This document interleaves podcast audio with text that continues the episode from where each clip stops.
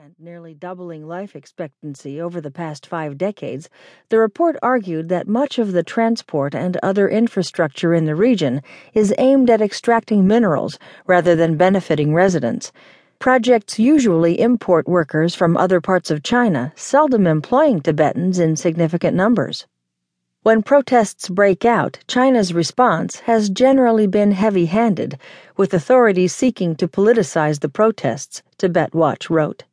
Understanding those risks, Tibetan communities sometimes use creative ways to get their message across.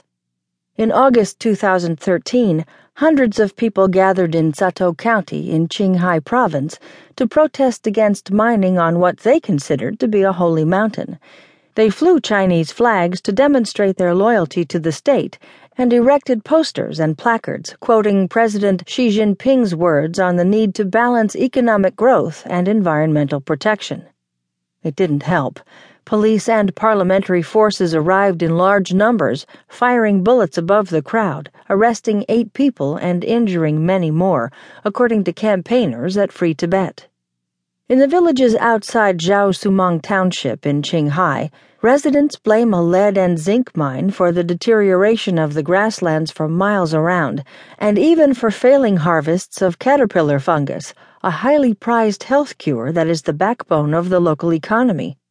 Contaminated water from the mine, residents said in a joint letter to the authorities in 2010, not only killed their livestock, but also caused people who drank it to die of cancer, they said.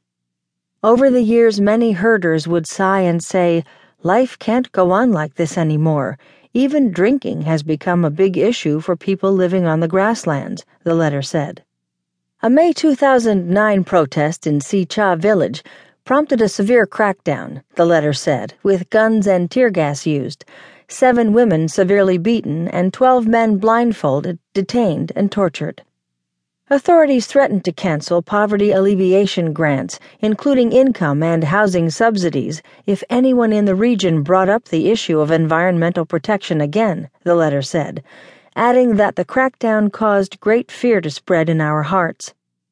Whether the mine is truly the culprit for all of the grassland's ills is another matter. Climate change, for example, is probably an important factor, but that doesn't soothe local anger.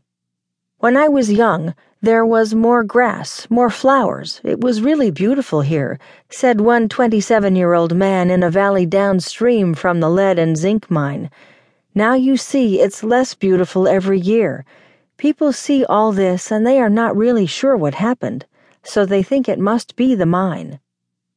A conflict without end.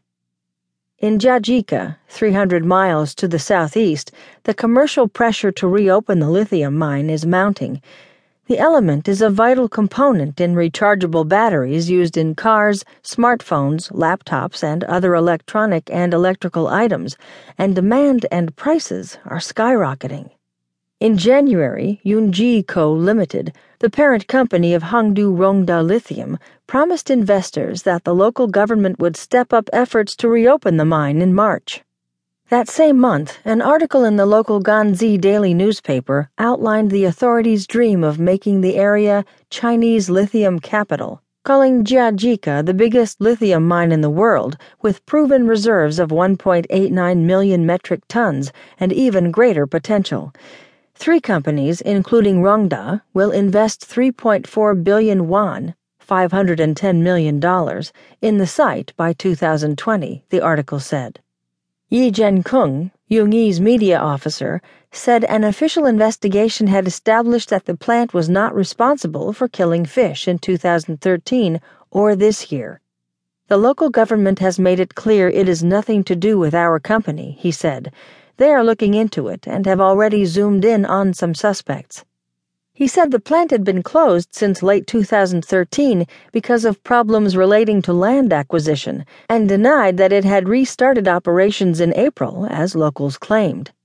Nevertheless, across the Tibetan Plateau, resource extraction, land grabs, and environmental destruction remain flashpoints for conflict between Tibetans and the authorities, said Free Tibet director Eleanor Byrne Rosengren, reflecting both local grievances and a wider problem that Tibetans do not have the right to decide what happens to Tibet and its resources.